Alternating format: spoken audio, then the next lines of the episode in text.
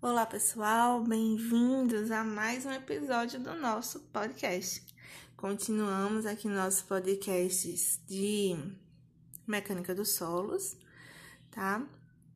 E falar para vocês hoje um pouquinho sobre a coleta das amostras, né? A gente vem falando tanto sobre solos, tanto sobre as suas características, com o que que ele tem, né, na sua formação, mas só que a gente não fala como coletar, né?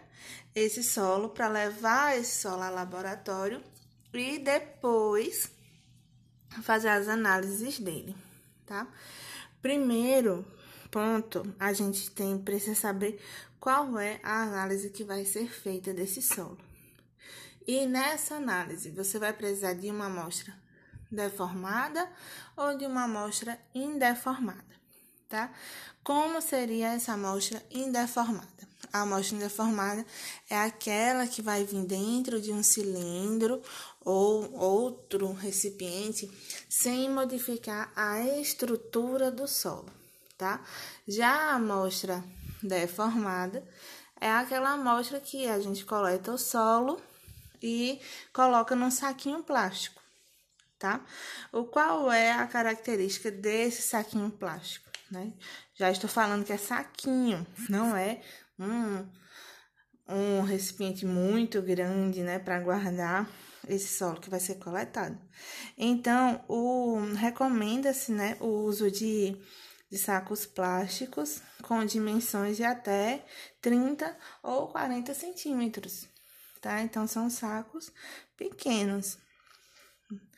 E nesses sacos, eles, eles não suportam mais do que um quilo, no máximo dois quilos, né?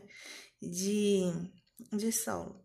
E para falar a verdade, para a maioria das análises, né, não se utiliza tanto solo assim, tá? Então, quanto menor a quantidade de solo, mais fácil é de você realizar as algumas análises de laboratório. Outro ponto importante é a identificação desse material. Imagine que esse solo ele vai para um laboratório que possui várias amostras de solo lá. Então é importante colocar qual é qual foi o nome do, da pessoa que coletou, a data, veio de que local, de que obra, o projeto, tá? Qual é o município, o estado, identificar aquela amostra de solo, tá? Para que não se perca, não tenha essa perda né, no, no laboratório, tá? Então, o importante é o que vocês saibam que para cada tipo de análise do laboratório, né, é, tem uma solicitação, né, de uma amostra de solo. A maioria utiliza a amostra deformada mesmo, a amostra que a gente coleta no saquinho, tá? E agora focando um pouco nessa amostra do saco, certo? A gente antes de coletar, tem que ter uma observação visual desse solo. Como assim observação visual?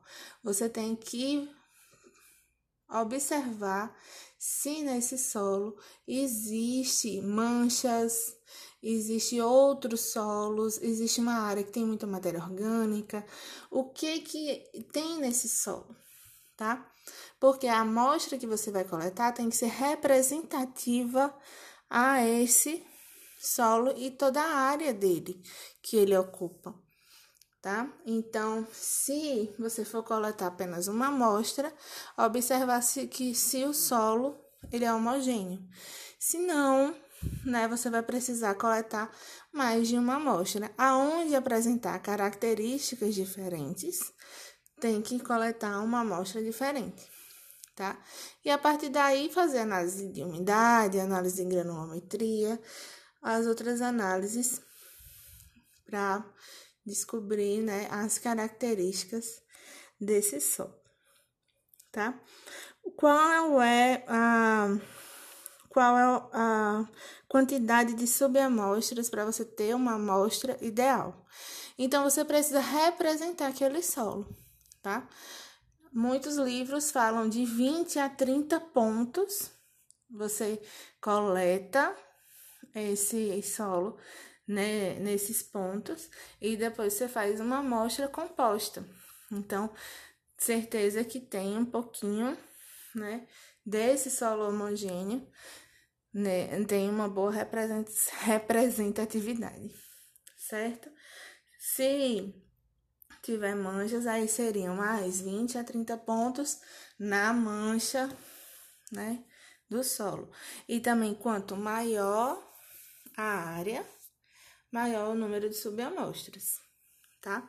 O principal é que você entenda que a sua amostra precisa representar o seu solo, tá?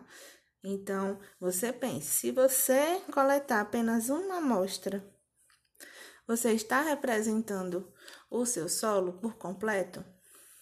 Tá? Fica essa questão aí para vocês pensarem um pouquinho. E a gente se vê no nosso próximo episódio. Então, bom estudo, pessoal!